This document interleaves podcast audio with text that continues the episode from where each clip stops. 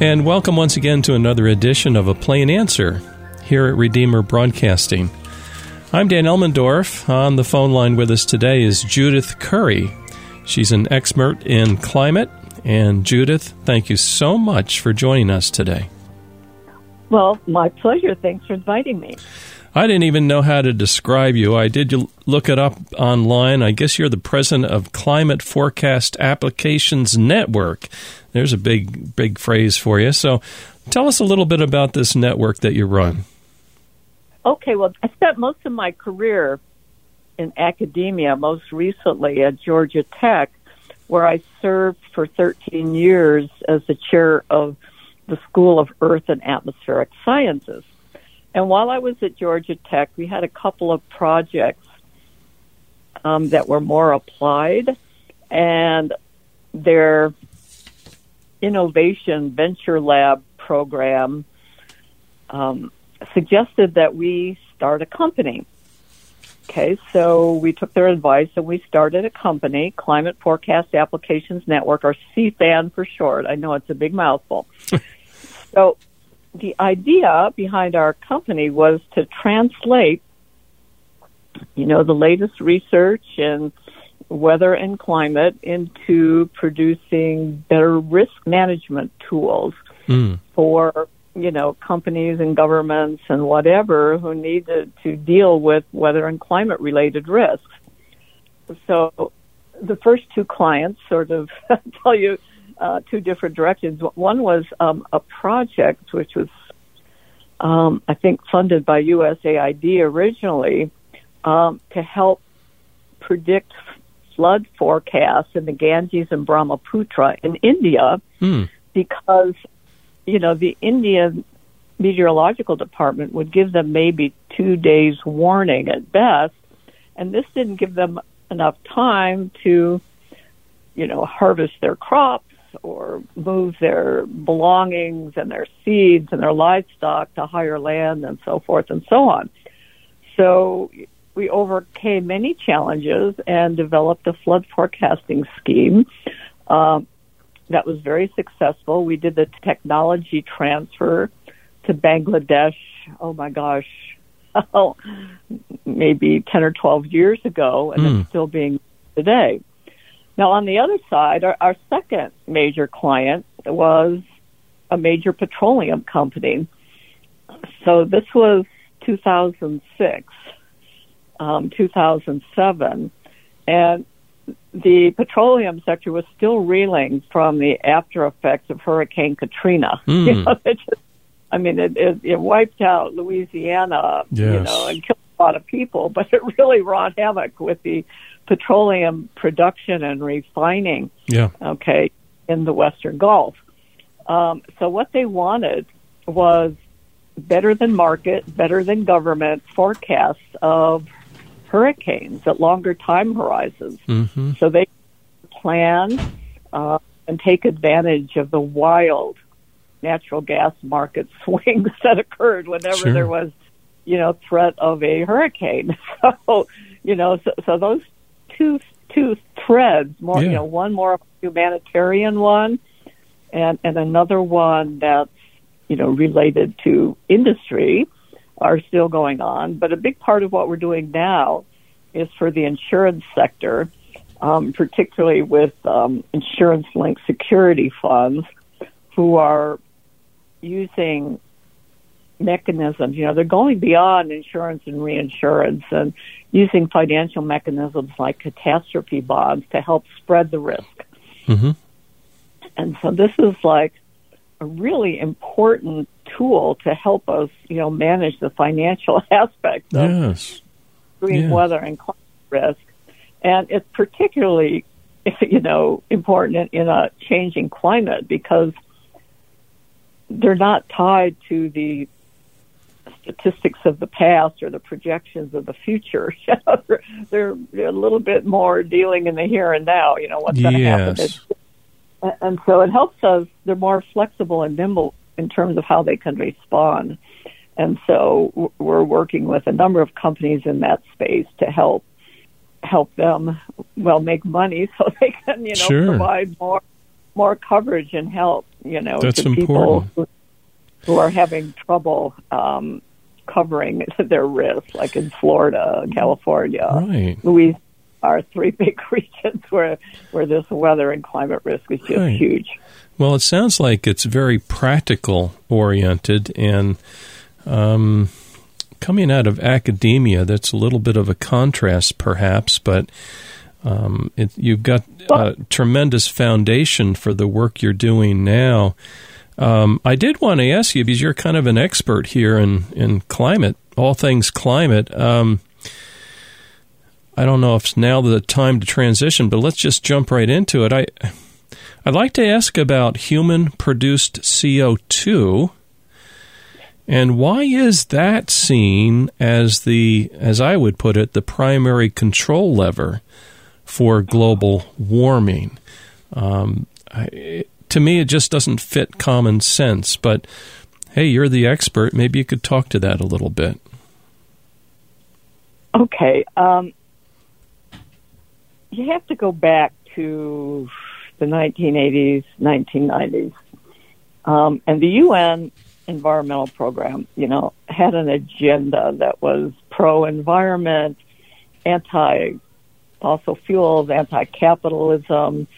They were looking for a cause that would help, you know, promote non governmental world control by the Mhm. UN. Pretty radical stuff. Yeah. But but by 1992, the UN Framework Convention on Climate Change put forward a treaty to prevent dangerous anthropogenic interference in the climate hmm by eliminating CO2 emissions. And this was in 1992, before we had any understanding of this issue Yeah. or understood the socioeconomic impacts of either climate change or getting rid of fossil fuels. But this was a treaty that was signed by 196 countries, including the U.S. Okay, and, and so th- this set us. So, so they were only looking at dangerous human-caused climate change, um, ignoring natural climate variability, and ignoring any benefits from warming. So, you know, this whole thing was set into motion decades ago before we knew what we were doing Wow. and the whole framing, you know, of this problem in a very narrow way has really misled us fundamentally. Um, sure, carbon di- more carbon dioxide in the atmosphere overall has a warming effect, but I mean, does is this what's causing the recent warming or the warming that we saw? in the Yeah, that's kind of my concern. Well, it's contributed. Okay. Mhm. Um, the IPCC assessment report says more than half is extremely likely caused by, you know, human emissions. Um, in the more recent assessment report, climate models say 100% is caused by this. Well, the reason they come these, to these conclusions is they're not adequately accounting for natural climate variability. Yeah. And you know, the, the volcanic eruptions, the climate models, you know, know how to deal with those, but they don't really know how to deal with solar variability. They Mhm. certainly can't predict it, and even for historical changes, you know, there's disagreement about what even happened, um, let let alone the actual physics of how it's impacting the climate Yes. um, in the latter part of the 20th century, we were in a grand solar maximum, you know, the highest solar activity in the past 8,000 years, you know, and they think, oh, solar doesn't matter, you know, a tiny fraction of 1%. I don't think so. And then the other big thing that they don't get right is these large scale oscillations of ocean circulation patterns, multi-decadal timescales, which is exactly what we're looking at in terms of the modern warming. And, you know, that they simulate ocean variability, but they don't get, you know, the lower frequencies like century or multi-decadal scales right, and they don't get the timing right. So they average a bunch of different climate models together, and all these ocean oscillations sort of get lost in the average, and you end up only getting Okay. the forced response, which they say is dominated by CO2. So that's how we landed in this place. You know, Wow. politics politics were way out in front of the scientific horse from the very beginning on this, and you know, and they they they define this as irreducibly as a global problem that requires a global solution, and a global solution is going to require consensus of all the scientists, you know, and and so we ended up with a politically manufactured scientific consensus, which is just basically not only has it screwed up policy making, but it's screwed up climate science. Yeah, that Um, that that you're raising a good point here. My goodness, yeah, I um, it bothers me when when somebody stands up on a on an issue of science and say, "Well, everybody agrees." You know that we've got signatures of whatever hundreds and thousands of scientists, and well, that's got some weight to it. But does it does it just match the simple facts? Can you measure it? Uh, you know, have you followed the history? Um, ha- have you demonstrated that um, the CO2 would, would have the CO2 have been there had there been just normal warming?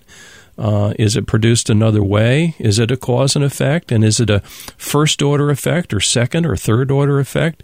And it's like they never tell us those things. They just say, we're gonna we're gonna pull the rug out from under you and cause you to drive electric cars from, from at some point and get get you know the crazy that's what they're forcing us to do.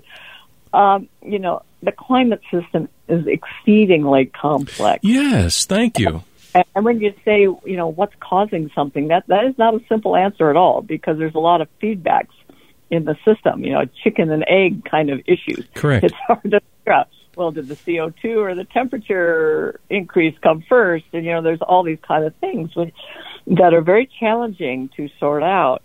And the the things that they use to, you know, raise the alarm is every extreme weather event yes um, you know, flooding in New York City, collapse of the dams in Libya. Those are the two most recent, really big ones. Um, you know, they blame it on human-caused climate change, but you know, the rains in both of those cases weren't particularly exceptional. They were certainly big, but the, the rainfall in New York City was actually tied for ninth place in Huh. the climate record for Central Park that goes back to 1856. you know, there were a lot of heavier rainfalls in one day, you know, in the late 1800s, which obviously had nothing to do with CO2 increase. right So it's difficult to, you know, untangle a signal from global warming and extreme weather. yes yes But but they blame every single extreme weather event on global warming. Okay, so not only does that, you know, sort of amps up the alarm to push for action for reducing CO2 emissions, it it gives politicians and decision makers an out. You know, I mean, so so what was the cause of the enormous loss of life in Libya? Well, the fact that they knew the dams were crumbling for over a decade. exactly Okay, there you go and in New York City, I mean, this happens not infrequently. This kind of flooding. Fix your sewers, dudes. You know, like There um, you go. Like, oh, it's climate change. We don't have to. You know, oh, the only thing we can do, you know, is Yeah. is a bunch of wind windmills, and and you know, it, it's Yeah. just crazy. Yeah, And- I mean, and- we've all become stupid. Yeah, and um, I, I know this sounds random. I'm I'm not the scientist that you are. I, I I was trained in engineering, but that's that's a far cry from the stuff you do. Um, it seems to me that um, maybe we should focus on things a little bit more right in front of us. Um, for example, um, our our power grid it, it's a little bit weak right now. It's and and it's going to be stressed even more by more and more EVs. And um, you know, if these folks are really concerned about CO two, it seems like they would be embracing nuclear, for example, which has a very small carbon footprint. Carbon, which means CO two, it's just a making CO2 sound like it's something dirty. But anyway, um, it seems like they would want nuclear, and it seems like they would beef up their wires. But those those changes they take decades, decades to implement, and infrastructure is important. Um, I don't know. Help me out here. I, am well, kind of fishing. I'm not, I'm not sure if you've read part three of my book, Climate Uncertainty and Risk, but you're you're you know you're echoing a lot of the issues and oh, points. okay. okay. I don't think I got that far, but you know what? Also, you know, we, we've only got maybe 10 minutes left. Why don't you take right now and describe your book so people can look it up and, and, and get a copy of it? Okay, so my book, Climate Uncertainty and Risks, was published in June. You can get it at Amazon or Barnes and Noble or whatever online um, vendor you prefer. Um, basically what it is is a rethink, you know, of the whole yeah. thing. Yeah. Um, both the problem and the solutions. And it describes how we got to, part one describes how we got to this crazy place, and I've given you some, some hints of that in my previous um, discussion. Um, part two talks about, well, how, how might the climate of the 21st century actually play out? Yeah. And it a much broader range of scenarios than than what you you know get from the UN. You know, in the climate models, it considers a lot more factors and worst case, and it's, it's a realistic assessment of what mm-hmm. this might look. And then part three is risk and response. You know, when I talk about how we've mischaracterized climate risk and how we should go about characterizing it, talk about risk management and decision making uncertainty, and, and, a, and a key issue here is, you know, forget the tr- top down global approach with all these deadlines and targets and make this problem into sort of human sized problems so we can, yeah. um, and, and local, you know, on a more local kind of time scale. You know, climate change is really just thousands of local vulnerabilities that are extreme uh, uh, that are revealed by extreme weather events. Those mm-hmm. that's the impacts that we need to be concerned about. So let's deal with these things. You know, water water's a big issue. Too much or too little. Okay, um, reservoirs, storm sewers. Yeah, very practicable. Yeah, very very very practical approaches to managing this. Um, so, so there, there's ways to address these issues, and and in terms of the solutions space, I, you know, I take a sort of a pragmatic, no regrets kind of approach, and you know, when you're talking about this, it's a lot easier to get people to agree on solutions than it is to get them to agree on the cause. You know, in the climate space, yeah. you know, we're still arguing about the cause, and that's never going to end. But there are some solutions that everybody agrees on we need more research and development into energy technologies. Yes. Transmissions, smart local grids, and on and on it goes. And also um, adapting to extreme weather, like I mentioned, you know, too much water, too little water kind of sure. thing.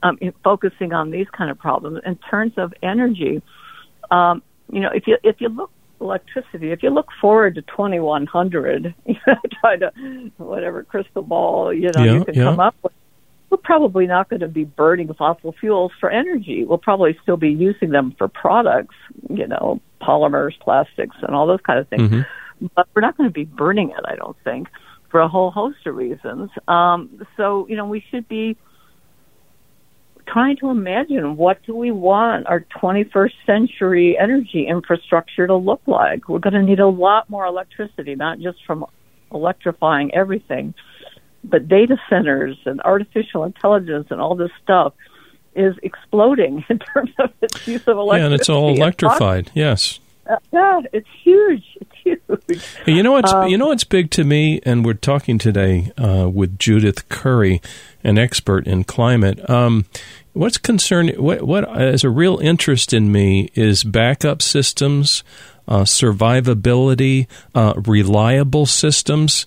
And, and even if I if I take an example, you know, just solar farms, um, you know, we're we're up here in the Northeast where we get we get snow, and and you know half the time it's it's black, it's dark, and sometimes the solar far- farms work, and other times they're not. It's an unreliable source of power. Oh, and and, and wind as well. Um, that you know, too. The, and, and you know the, the, the irony of this is the reason we're doing this in the first place is because we're worried about bad weather, right? Yes. so, we're, and so we're letting our electric power generation be subject to the vagaries of weather. I mean, yes, we are. Yes, we are. Uh, um, the, the, wind and solar make sense in a few regions, but sure. definitely not in the Northeast U.S. okay, so yeah, um, yeah, and, and you know, nuclear. I mean, nuclear power is definitely the best solution. It you know, for the North U.S. Um, in the West, there's some exciting developments in advanced geothermal power, you know, which show a great deal of promise, but it's not a really good solution for everywhere. But nuclear power is definitely the best Yeah. option for you in the Northeast. And, you know, the offshore wind turbines is the absolute worst. I mean, they're crazy expensive. Uh, they're they're killing the whales. They're disrupting the whole Yeah, coastal exactly. ecosystem.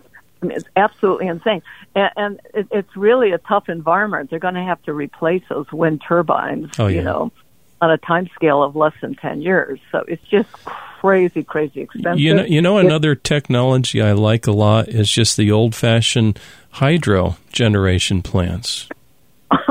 Sure, where you have it, hydro is good. You don't have it everywhere, No, and and it is subject to drought, like in the north. correct.